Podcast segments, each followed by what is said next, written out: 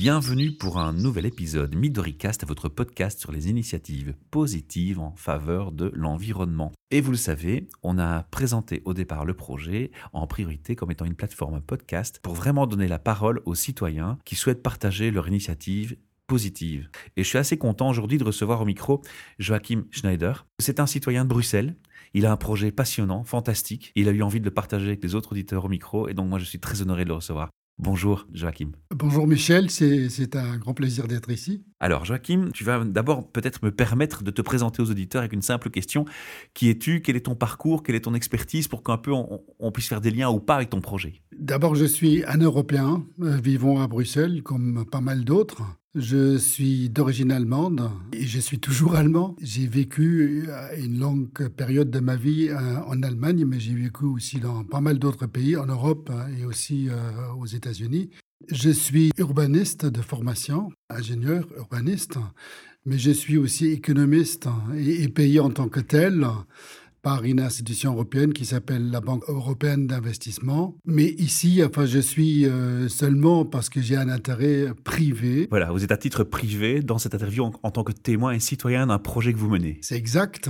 Et je suis très fier de vivre à Bruxelles. J'ai toujours admiré la ville et la beauté de cette ville qui est, qui est vraiment singulière parmi les, les, les capitales européennes dans la mesure où il est composé de maisons individuelles, des maisons individuelles qui ont un visage individuel. Une histoire. Une histoire individuelle, évidemment, hein, et qui contribue quand même à un, tissu urbain qui est cohérent. Du moins, en principe, pas toujours. D'accord, on reviendra sur ces points plus loin dans l'aventure. Alors, Joachim, une question importante. Qu'est-ce qui vous a orienté, qu'est-ce qui vous a dirigé en tant qu'ingénieur ou en tant que citoyen à titre privé vers une préoccupation environnementale au départ Bon, je, pense que je fais de, la protection d'environnement non seulement euh, une priorité privée, mais d'une certaine manière, je suis aussi, du, du, moins indirectement, payé pour atteindre cet objectif, évidemment dans un cadre différent, et privé.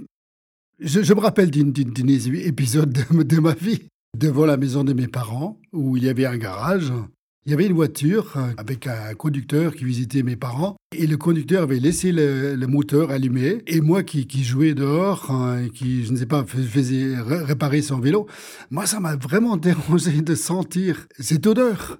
Et, je me suis permis à arrêter le moteur.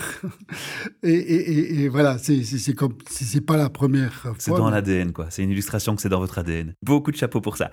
Alors, Joachim, votre projet, on en vient au fait. Quel est votre projet? Bah, Le projet n'est pas tellement compliqué. J'ai acheté une maison dans une rue euh, dans laquelle j'avais déjà habité. Donc, mhm. je connaissais bien la rue. C'est à Bruxelles, c'est dans la commune de Uccle, mhm, mais relativement proche euh, du centre-ville. Et la maison est une maison typique bruxelloise, qui a 110 ans, euh, qui a un visage qui n'est pas vraiment art nouveau, mais qui ressemble un tout petit peu à ça aussi, et que je connaissais depuis, depuis longtemps parce que j'ai connu l'ancien propriétaire, qui était un jardinier, qui avait des figuiers dans son jardin et d'autres fruits presque exotiques.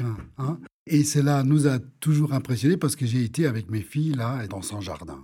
Lorsqu'il a décidé de le vendre à moi, je me suis dit, je connais très bien la maison, je sais qu'elle est, qu'elle est sèche, qu'elle est, qu'elle est saine, du, du, moins essentiellement saine, et, pourtant elle était euh, extrêmement énergivore. Ah oui, parce que vous avez le rapport de, de consommation énergie. Alors, le projet consiste de deux éléments, économiser l'énergie pour faire fonctionner la maison en soi et contribuer à encourager l'utilisation des modes de transport plus écologique.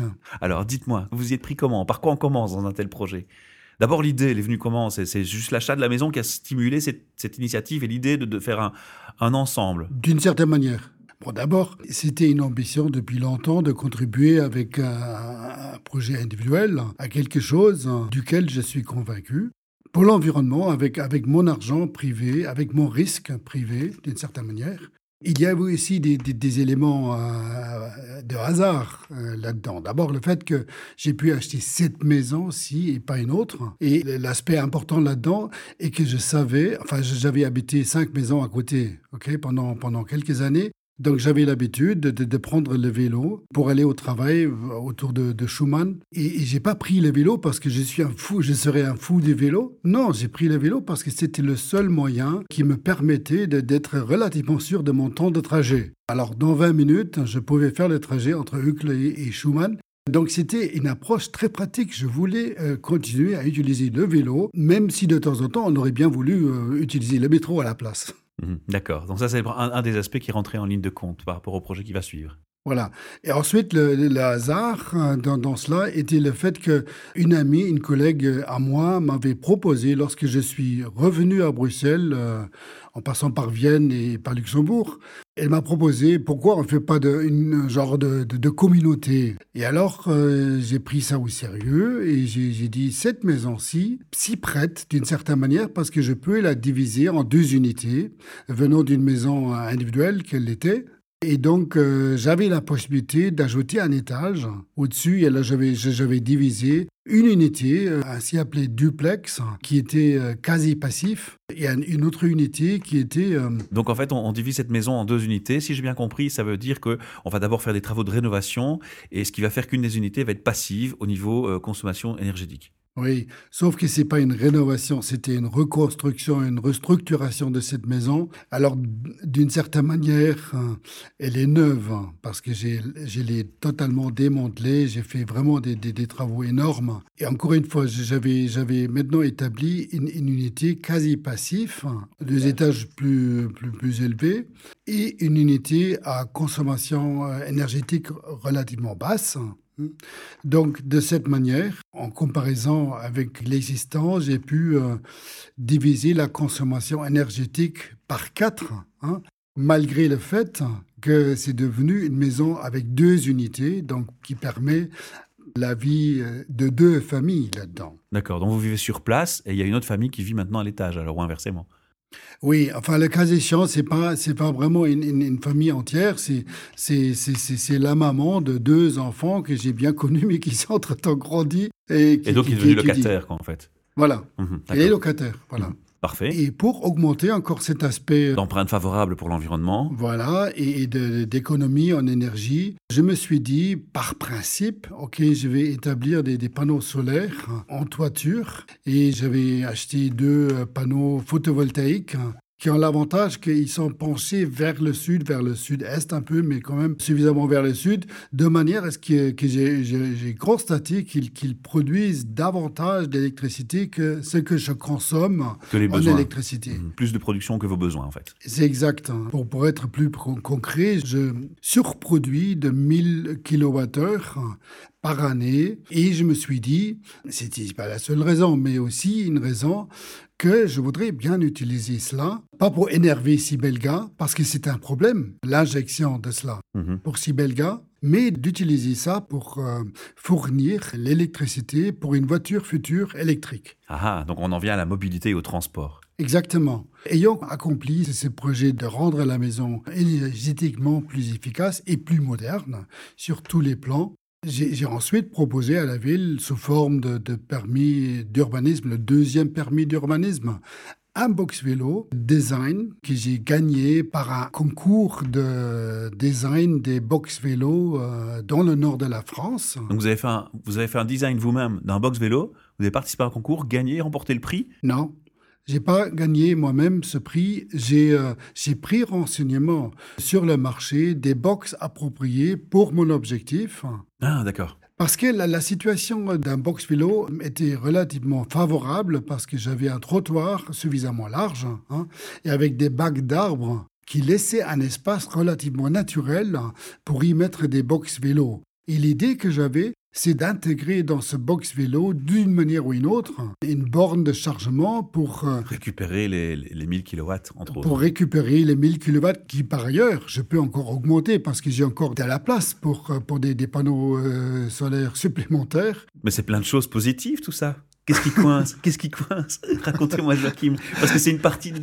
Alors, on se focalise, on l'a dit, hein, sur le positif, mais on, ne nie pas non plus que parfois il y a des problèmes qui surviennent. Alors, apparemment, dans votre projet, il y a un truc qui a coincé quelque part, c'est ça? Oui, mais enfin, d'abord, je, voudrais toujours euh, euh, expliquer mhm. l'aspect positif là-dedans. C'est qu'il y a, l'idée était que, que, je combine le, vélo. Le box euh, vélo avec la charge. Le, box vélo avec la charge et le box vélo électrisé qui, qui pourrait aussi recharger les vélos électriques. Et, recharger les vélos électriques, ça c'était le point de départ. Hein. D'accord. Et ensuite, pour charger une voiture électrique, ce qu'il faut surtout, a priori du moins, c'est un emplacement qui idéalement serait priorisé pour les voitures électriques. Hein. Donc en fait, en gros, pour la commune, ça veut dire qu'elle doit juste accepter de placer un box à vélo, l'infrastructure de travail pour passer le câble de, votre installation par le trottoir en dessous jusqu'au box du vélo, et puis la deuxième phase, c'est éventuellement de réserver une place de parking sur la rue délimitée avec un simple traçage au sol pour dire là, c'est un emplacement de recharge voiture électrique. C'est aussi bête que ça. C'est aussi simple. Aussi, simple que ça. Et la commune, j'avais été en contact avec les échevins urbanisme et les, échevins transport, m'a félicité pour ce projet. Ils oui, dit, euh, clairement, c'est super comme idée. Si tout le monde faisait ça et tout le monde avait les moyens de faire ça, c'est fantastique, quoi. Ouais. Bah, il, il, il, va de soi que ça ne peut pas être fait partout, mais mhm. ça peut être euh, multiplié par mille très très très facilement, à mon avis. Et puis quand on les entend euh, dans, dans, la presse nous dire en tant que politiciens et acteurs importants, euh, médiatisés, qu'ils sont pour l'environnement et pour favoriser une empreinte positive pour l'environnement, ben, on s'attend à, à des réponses qui soient favorables, évidemment. C'est exact. Et encore une fois, la commune m'a félicité. Et vous connaissez bien la, procédure de, permis d'urbanisme. Il y a la possibilité des voisins de, s'y opposer au cas où il, y a, il, trouve qu'il y ait un problème. Et j'ai reçu des, de ce genre de commentaires à propos de ma maison. Donc, euh, il, Donc, y a, un frein déjà du voisinage non, non, euh, j'ai reçu, enfin ça c'est normal, les voisins disent c'est trop haut, etc., Moi je comprends ce, genre de commentaires. Et ça, vous avez remis à jour et vous avez tenu compte du feedback, en fait c'est ça. Exactement. D'accord. Mais dans ce cas de figure du deuxième permis d'urbanisme, il n'y avait aucun voisin qui avait un problème avec ce projet. Néanmoins, le permis, malheureusement, n'a pas été euh, octroyé parce que la région de Bruxelles, qui est impliquée dans cette procédure, reçue, l'a refusé euh, parce qu'elle a dit c'est la privatisation de l'espace public, donc sur le trottoir. Mais est-ce que le but était effectivement d'avoir un espace qui vous soit dédié privé? C'est pas ce que j'ai compris.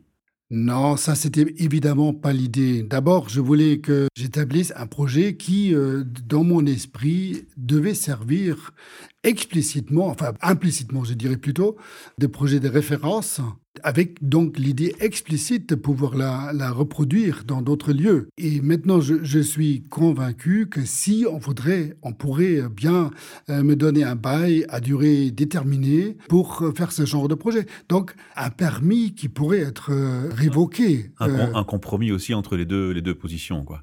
Exactement. Mais encore une fois, je comprends la, position de, la région en disant euh, c'est un précédent euh, de, de privatisation d'une partie d'un trottoir qui est, est, public. Pourtant, Joachim, pardon de vous interrompre, mais moi je connais des quartiers qui sont organisés en association où ils ont aussi fait des propositions à la commune et aux responsables pour justement installer des box vélo. Donc il y a, y a, des actions qui sont possibles. On peut installer des box à vélo normalement dans les communes. C'est pour cela que je suis ici. Si jamais il y a des, des, des, contributions des, auditeurs hein, qui, qui, peuvent m'aider, qui peuvent... Vous conseiller Qui peuvent nous, aider, nous conseiller, ben, tant mieux. Euh, je suis très preneur. Dans mon cas, suite à l'initiative de l'échevet transport euh, à Uccle, on m'a octroyé, si, si, vous voulez, l'emplacement d'un box public euh, vélo devant ma maison, occupant un, emplacement de voiture. Donc la volonté est là. Pour l'instant, il se fait que... C'est ça, donc il y a une réponse favorable. Toutefois, il y a un, précédent qui fait que ça bloque un peu pour aller plus loin dans la démarche. C'est ça, en fait, en gros. Oui, c'est vrai. Parce que vous, vous, voyez maintenant, l'auditeur ne peut pas voir. On mettra la photo. Le, le box est un peu surdimensionné. De facto, sert plus que comme, euh, comme un, un, conteneur pour déchets, parce qu'il y a des gens qui peuvent mettre des choses en dessous, et je le trouve. Entre-temps, je suis le seul, pour l'instant, le seul vélo euh, parmi cinq emplacements qui utilise cet emplacement. Alors, a priori, je suis entièrement à faveur de laisser tout cela au public. Mhm. Seulement, je dis, euh, l'utilisation de l'espace euh, moi étant urbaniste, n'est pas idéal. Donc en fait, vous voyez une, une, meilleure optimisation qui pourrait être faite. Quoi. Et apparemment, on n'écoute pas vos suggestions, ou on, les écoute, on les reçoit, mais c'est vraiment le, une problématique euh, légale ou, ou d'historique derrière. Il y avait cette procédure de permis d'urbanisme et le rejet. Et alors, on ne peut plus rien faire, c'est clair. C'est bloqué alors maintenant c'est bloqué. J'essaye maintenant. J'ai parlé avec des politiciens au niveau régional et je vais continuer à parler. Je viens de contacter le cabinet de Pascal Smith, le, ministre de Transport régional, parce que je suis persuadé que mon projet est utile pour la région. Et l'idée, juste pour, faire la distinction entre, le box public euh, tel qui, qui m'a été octroyé, et j'en suis reconnaissant, et que je combine hein, deux choses qui ne sont pas euh, données dans, dans, le projet public tel qu'il existe. Mhm. Je fais une chose. Vous innovez sur une approche, quoi, en fait. J'innove sur une approche, exactement. Et vous voulez qu'elle hein. serve d'exemple. Et je souhaiterais, idéalement, même si ce n'est pas mon premier souci en tant qu'individu, que ça serve d'exemple. Et la différence que je fais va dans trois sens. D'abord, je crée un box vélo qui est beaucoup plus mince, donc qui s'intègre beaucoup plus facilement dans une rue qui est strictement résidentielle. Donc c'est vraiment plus, plus joli. Et en plus, j'ai créé un box qui est modulable, donc qui est beaucoup plus flexible. Pour, plus performant en tout cas. Mhm. Plus flexible dans la mesure où on peut euh, l'allongir, par exemple, pour y mettre des vélos plus longs, etc. C'est adaptable, c'est modulable et adaptable. Alors ça, c'est la, première différence. La deuxième différence est que j'intègre l'électricité là-dedans. Hein. Qui est aussi à jour, puisque maintenant on parle de plus en plus de vélos électriques de toute façon, sans compter de véhicules électriques. Voilà. Et cette électricité peut aussi, ça, ça fait partie de ce deuxième aspect, servir de charger une voiture électrique. Uh-huh. vous, avez vous, acheté, vous avez vous-même acheté une voiture électrique aussi? Non, je n'ai pas, évidemment, parce que je ne peux pas la charger. Ah Donc, euh, je, vais, je, vais, ça c'est totalement clair, je vais immédiatement, que ça, ça me sera permis, acheter une voiture électrique. Et par ailleurs, ça compte dans la région bruxelloise parce que dans la région bruxelloise, il y a 200 à 500 euh, voitures électriques hein, achetées par année, du moins en 2017. Donc chaque, chacun qui s'achète une voiture électrique se retrouve confronté à une problématique par rapport à ça. Non, pas chacun, parce qu'il y a des gens qui ont des garages, donc euh, c'est plus facile pour eux. Hein. Voilà, Mais je veux dire, chaque voiture électrique compte. Hein. Et moi, je remplace une voiture aussi que j'ai toujours, hein, avec un moteur euh, classique, thermique. Je remplace cette voiture concrètement. Donc ça, c'est quelque chose qui compte. Il y a un troisième aspect que je trouve important, c'est que l'énergie utilisée pour euh, le chargement est une énergie qui, qui, vient du, du, soleil. Du renouvelable. Totalement renouvelable. Ça, c'est très important parce que les gens qui critiquent le véhicule électrique, souvent, s'attaquent au fait que oui, mais euh, l'empreinte carbone pour construire le véhicule euh, fait que la différence, selon les études, entre l'empreinte carbone d'un véhicule thermique et, électrique est de, 9% seulement. Alors déjà, ça varie d'un pays à l'autre en fonction de la politique sur l'énergie, d'une part. Deuxièmement, ce pourcentage va bien entendu et évidemment augmenter de façon massive si on prend de l'énergie renouvelable plutôt que l'énergie classique fournie par le réseau classique. Hein, ça, c'est important de, de le signaler. Et puis quand même, malgré tout, comme on l'a dit tantôt, ce qui gêne beaucoup dans les voitures, c'est les particules fines. Alors il y en a encore un peu avec les, voitures électriques, mais beaucoup moins. Et ce qui gêne surtout, c'est les odeurs, la, pollution. C'est peut-être le bon moment. Et d'ailleurs, les grandes villes commencent à, écarter les, voitures diesel et les voitures polluantes du, du trafic. Donc en parallèle, c'est incohérent s'il n'y a pas une vraie politique mise en place pour favoriser le véhicule électrique et ce genre de, production pour alimenter ces voitures. Vous voyez, moi, je, suis prêt à faire des investissements supplémentaires. À titre privé en plus. À titre privé. Tout cela, c'est privé. D'ailleurs, j'ai déjà dépensé des milliers d'euros euh, pour, euh, si vous voulez, arriver euh, au stade où, vous en êtes. Où, j'en suis. Mais je, le fais parce que je gagne pas mal ma vie, heureusement. Hein, et je, pense que j'ai aussi une obligation personnelle. Un rôle de citoyen à jouer. Un rôle de, de, jouer, un rôle de citoyen.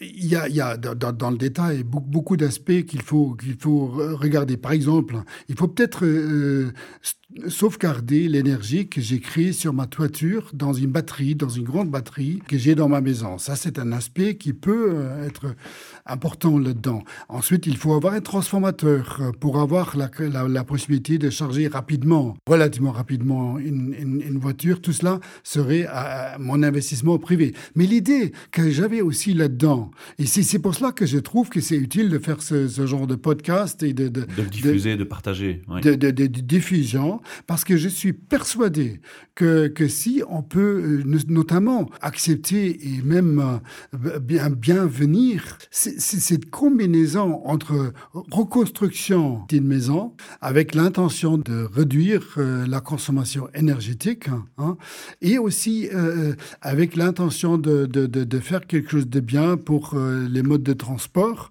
qu'on utilise en relation avec cette maison.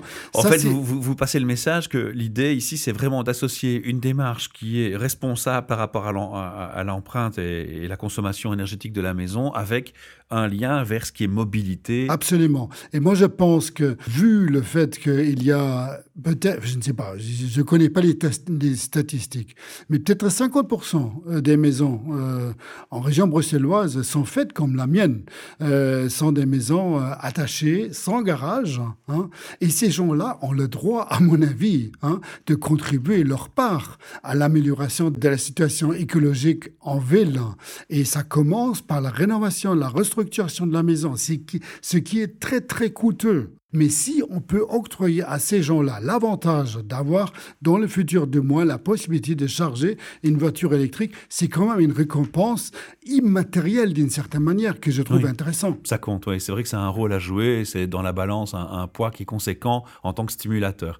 Maintenant, on pourrait aller plus loin dans la réflexion. Hein. Il y a plein de choses qu'on peut faire en fait. Il y a plein d'initiatives qui peuvent être faites, c'est clair. Moi, je suis très, très, euh, très, très intéressé de participer à d'autres initiatives de ce genre, hein, mhm. sur tous les plans. Moi, je suis conscient, parce que ça, c'est mon boulot, si vous voulez, aussi, mais sur, un, sur une échelle plus grande.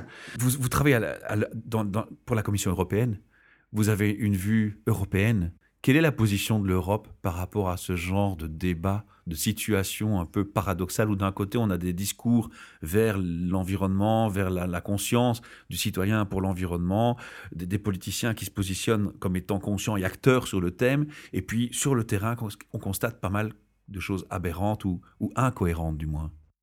Quelle est la position de l'Europe par rapport à ça? Est-ce que l'Europe va aller vers, euh, c'est peut-être hors sujet, mais est-ce que l'Europe va aller vers, vers, plus de stimulation de, de chaque pays ou est-ce qu'elle reste plutôt neutre? Ah, mais c'est évident, je, je crois qu'on connaît la réponse. D'abord, euh, juste pour clarifier, je ne travaille pas pour la Commission européenne, j'avais fait ça, mais je travaille pour la Banque européenne d'investissement, oui, euh, qui est là pour, pour mettre en œuvre la politique, les politiques de, de, de la Commission européenne. Mais les cas échéants ont, ont, contribué à mettre en œuvre deux aspects de la politique européenne qui, qui, étaient, qui, qui sont essentiels pour, dans la lutte du, contre le changement climatique. D'abord, la décarbonisation du transport urbain et aussi la décarbonisation de la consommation énergétique sur un plan plus... Plus global. Plus global, non, merci. Et je peux vous dire qu'il serait peut-être temps de, de, mener aussi une réflexion sur la question quel est le rôle de, de la capitale européenne dans ce genre de débat, parce qu'on peut, du moins, euh, même s'il y en a beaucoup de contraintes que d'autres villes n'ont pas forcément. On pourrait espérer que Bruxelles se positionne en leader, quoi.